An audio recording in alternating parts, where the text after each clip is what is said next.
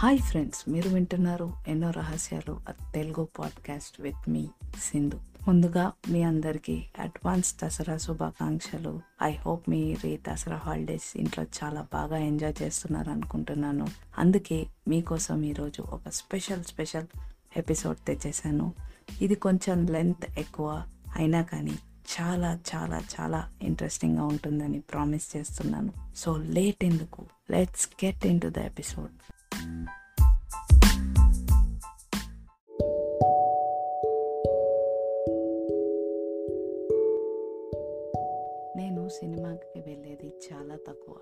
థియేటర్లోనే చూడాలి అని రీసెంట్గా వెళ్ళిన సినిమా కార్తికేయ టూ. కార్తికేయ టూలో శ్రీకృష్ణుడి కాలి కంకణం ఒక మిస్ట్రీ నన్ను బాగా ఆకట్టుకుంది. శ్రీకృష్ణుడికి ఉత్తి ఈ మిస్ట్రీయే కాదండో అతని చుట్టూ ఎన్నో ఎన్నో ఎన్నో మిస్టరీస్ ఉన్నాయి. దాంట్లో అతిపెద్ద మిస్టరీ ఏదో మీరు కనిపెట్టగలరా?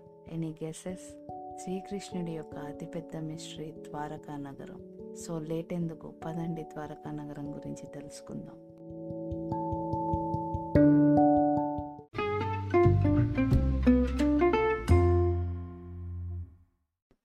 మన పురాణాలు చెప్పిన దాని ప్రకారం మూడు వేల ఐదు వందల సంవత్సరాల క్రితము శ్రీకృష్ణుడు తన మేనమామ అయిన కంసుడిని చంపి మధురా నగరాన్ని పరిపాలించేవాడు. కంసుడి యొక్క మామ జరాసంధుడు. ఆయన మగధ సామ్రాజ్యాన్ని పరిపాలించేవాడు. చిన్న పిల్లవాడైన శ్రీకృష్ణుడు కంసుడిని చంపడం చూసి జరాసంధుడు తట్టుకోలేకపోయాడు. ఎలాగైనా తన పగ తీర్చుకోవాలని శబదం పట్టాడు. అందుకే మథురపై ఒక్కసారి కాదు రెండుసార్లు కాదు ఏకంగా పదిహేడు సార్లు దాడి చేసి ప్రతిసారి ఓటమి పాలయ్యాడు. అయితే పదిహేడు సార్లు విజయం సాధించినప్పటికీ మథురా నగర ప్రజలు ఆర్థికంగా బాగా నష్టపోయారు. అప్పుడే శ్రీకృష్ణుడు ఈ ఆపద తప్పించడానికి ఇంకో నగరం నిర్మిద్దామని ఆలోచించాడు. అయితే ఈ కొత్త నగరాన్ని సముద్రం మధ్యలో నిర్మిస్తే ఏ దాడులు ఉండవని భావించిన శ్రీకృష్ణుడు దేవశిల్పి అయిన విశ్వకర్మను పిలిచి శత్రు దుర్భేద్యమైన సుందరమైన ఒక మహానగరాన్ని కట్టాలని ఆదేశించాడు. ఈ నగరాన్ని నిర్మించడానికి భూమిని ఇయ్యమని సముద్రుడిని ఆదేశించగా సముద్రుడు పన్నెండు యోజనాల భూమిని ఇచ్చాడని మన పురాణాలు చెప్తున్నాయి. వెంటనే విశ్వకర్మ ఆ భూమి మీద బంగారు మేడలతో వజ్రాలు పొదిగిన ఒక నగరాన్ని నిర్మించాడు. అందుకే ద్వారకాని సిటీ ఆఫ్ గోల్డ్ అని కూడా అంటారు. దేవశిల్పి అయిన విశ్వకర్మ ద్వారకాని చాలా అద్భుతంగా నిర్మించాడు.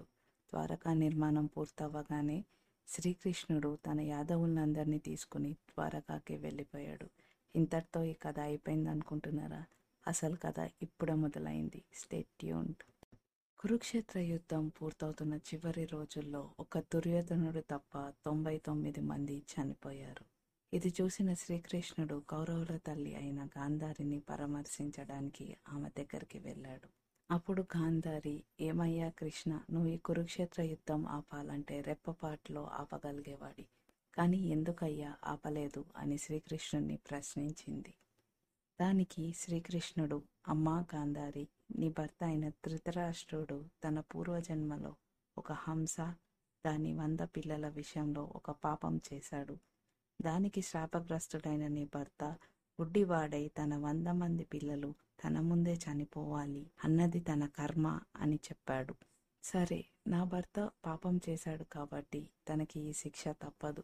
కానీ పూర్వజన్మలో కానీ ఈ జన్మలో కానీ ఏ పాపం చేయలేని నాకు ఎందుకయ్యా ఇంత బాధ అని గాంధారి శ్రీకృష్ణుని ప్రశ్నించింది. అప్పుడు గాంధారి నువ్వు బతికి ఉండంగానే నీ పిల్లలు అందరూ నీ ముందే చనిపోవాలి. నువ్వు ప్రాణంలా చూసుకునే నీ యాదవ జాతి నీతోనే నాశనం కావాలి. నీ ద్వారకా రూపు రేఖలు లేకుండా పోవాలి అని శ్రీకృష్ణుని శపించింది.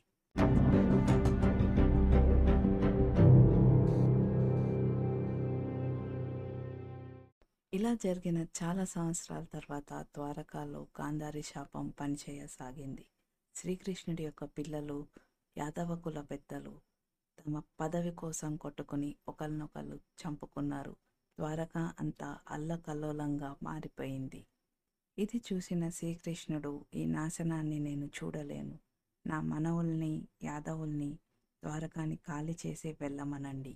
నేను ఈ లోకాన్ని వదిలి వెళ్ళిన తర్వాత ద్వారకాని ఎవరు కాపాడలేరు అని అర్జునుడికి చెప్పి శ్రీకృష్ణుడు ఆయుధాలని తన శక్తులని వదిలి అడవిలోకి వెళ్ళిపోయాడు. ద్వారకా మొత్తం ఖాళీ చేయడానికి అర్జునుడికి ఏడు రోజులు పట్టింది. యాదవులందరినీ శ్రీకృష్ణుని మనవల్ని తీసుకుని అర్జునుడు హస్తినాపురం వైపు బయలుదేరాడు. అంతటితో ఈ కథ అయిపోయింది అనుకుంటున్నారా ఈ కథ ఇంకా పూర్తి కాలేదు. అలా అడవికి వెళ్ళిపోయిన శ్రీకృష్ణుడు ఒకరోజు ధ్యానంలో ఉండగా ఒక వేటగాడు జింకని వేటాడబోయి శ్రీకృష్ణుడిపైకి బాణం విసురుతాడు. ఆ బాణం వల్లే శ్రీకృష్ణుడి మరణం సంభవించింది. శ్రీకృష్ణుడు మరణించిన వెంటనే ద్వారకాని శ్రీకృష్ణుడికి ఇచ్చిన సముద్రుడు వెంటనే ఒక సునామీ లాగా వచ్చి ద్వారకాని మాయం చేశాడు. ఈ దృశ్యాన్ని హస్తినాపురం వైపు వెళ్తున్న అర్జునుడు చూశాడు. అప్పుడు అర్జునుడు ఏమన్నాడంటే ద్వారక అనేది ఒక పేరుగాను మనందరి జ్ఞాపకాలగాను ఎప్పుడూ మిగిలిపోతుంది అని చెప్పాడు. వాస్తవానికి ద్వారక మన దేశంలో ఏడు పవిత్ర నగరాలలో ఒకటి. మిగిలిన ఆరు మథుర అయోధ్య కాశీ కాంచి ఉజ్జయిని ఇంకా పూరి. అయితే ఇప్పటిదాకా నేను మీకు చెప్పిన విషయాలన్నీ స్కంద పురాణం మహాభారతం భాగవతం విష్ణు పురాణం ఇంకా హరివంశ పురాణంలో ఉన్నవి మాత్రమే. దీన్ని బట్టి మనకి ద్వారక సముద్రంలో ఎట్లా కలిసిపోయిందో తెలిసింది. ఇలా ద్వారకానే కాదండి ఈ ప్రపంచం మొత్తంలో చాలా పెద్ద సిటీస్ అయిన Atlantis Shambhala seven cities of gold ఇలా సముద్రంలోకి వెళ్ళిపోయాయి. వీటి కారణం సునామీలని శాస్త్రవేత్తలు భావిస్తున్నారు. ద్వారకా మునిగిపోయి మూడు వేల ఐదు వందల సంవత్సరాలు అవుతున్నా అది ఎక్కడ ఉందో ఎవరికి తెలీదు. కానీ పంతొమ్మిది మే రెండు వేల ఒకటిలో పొల్యూషన్ రీసెర్చ్ చేస్తుండగా అనుకోకుండా గుజరాత్ సముద్ర తీరం నుంచి ఇరవై కిలోమీటర్ల సముద్రంలోనికి వెళ్తే అక్కడ సముద్రంలో నలభై ఫీట్ల నీటి అడుగున తొమ్మిది కిలోమీటర్ విస్తీర్ణంలో ఉన్న ఒక రాక్ ఫార్మేషన్ కనిపించింది. అప్పుడు ఆర్కియాలజిస్ట్ డాక్టర్ ఎస్ఆర్ రావు బృందం అడ్వాన్స్ ఎక్విప్మెంట్తో పరిశీలించగా అది ద్వారకా నగరంగా బయటపడింది. దీని మీద వాళ్ళ బృందం రెండు వేల మూడులో ఒక పేపర్ కూడా పబ్లిష్ చేశారు. ఈ ఆర్కియాలజీ బృందం ఆ రాక్ ఫార్మేషన్స్ని పరిశీలించినప్పుడు అక్కడి నుంచి కొన్ని వస్తువులని బయటకు తీశారు. వీటిని కార్బన్ డేటింగ్ చేయగా అవి మూడు వేల ఐదు వందల సంవత్సరాల కన్నా ముందు అని తేలాయి. కొన్ని వస్తువులు అయితే ఏకంగా ఐదు వేల సంవత్సరాలవి అని అంతకన్నా పాత వస్తువులు కూడా ఉన్నాయని గుర్తించారు. వీటిలో ముఖ్యమైనది ద్వారకా సీల్. అప్పట్లో ద్వారకా వాసులు దీన్ని ఐడి కార్డ్గా వాడేవారని మన పురాణాల్లో రాసి ఉంది. ఇదే కాదండో పురాణాల్లో ఉన్న ద్వారకా డిస్క్రిప్షన్ ద్వారకా ఒక లేఅవుట్ అండ్ ఇప్పుడు మనకి సముద్రంలో దొరికిన ద్వారకా ఒక లేఅవుట్ ఒకేలాగా ఉన్నాయి. అప్పుడే దీన్ని ద్వారకా నగరంగా భావించారు. ఇదంతా చూడగా నాకేమనిపించిందంటే మన పురాణాలు కట్టుకథలు కావని మనకి తెలియని ఎన్నో రహస్యాలు మన పురాణాల్లో దాగున్నాయని తెలిసింది.